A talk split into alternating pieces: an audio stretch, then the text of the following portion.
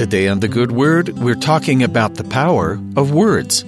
Countless books, games, and movies are centered on the idea of magic.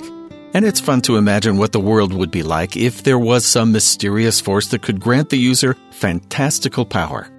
Part of the appeal of magic is how easy it seems. There are different rules and systems governing how magic works, but in the most popular stories like The Lord of the Rings, Harry Potter, or Dungeons and Dragons, it seems pretty simple. You say a few magic words and poof, all your wildest dreams come true. In these stories, people who use magic have the ability to create, destroy, transform, or really do anything just by speaking. Magicians, witches, and wizards give words power and in turn get their power from words. To be honest, that doesn't sound all that different from our relation to language in the real world. Has anyone ever given you a really meaningful compliment? One you held on to, maybe for years, and you've thought about over and over. That's powerful. What about the opposite? Sometimes we hear something we didn't want to, and it affects how we see the world and ourselves for some time. Yes, words certainly have power, and that power has the potential to help or to hurt. This has always been a concern for those who are trying to follow Jesus. James was a leader in the early church who wanted people who said they followed God to act like it. He knew that couldn't happen in the church unless the members could act and speak civilly with one another. In James 3, we get the explanation of just why it's so important to watch your tongue. If any man offend not in word, the same is a perfect man, and also able to bridle the whole body. Behold, we put bits in the horses' mouths that they may obey us, and we turn about their whole body.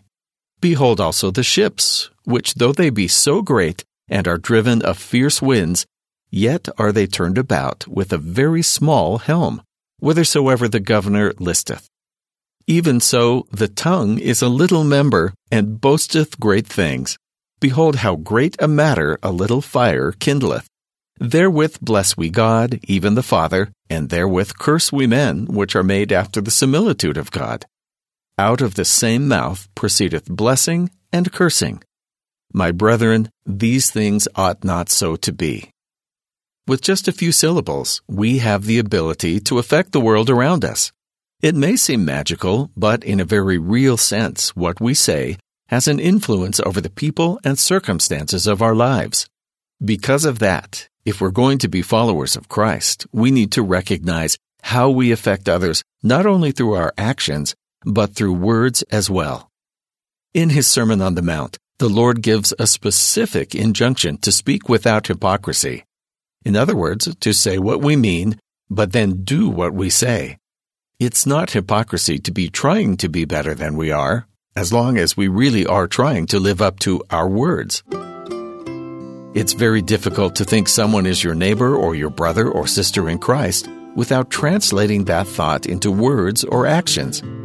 James is pretty insistent in his language on the need for Christians to bridle their tongue, largely because that's the only way the church can function.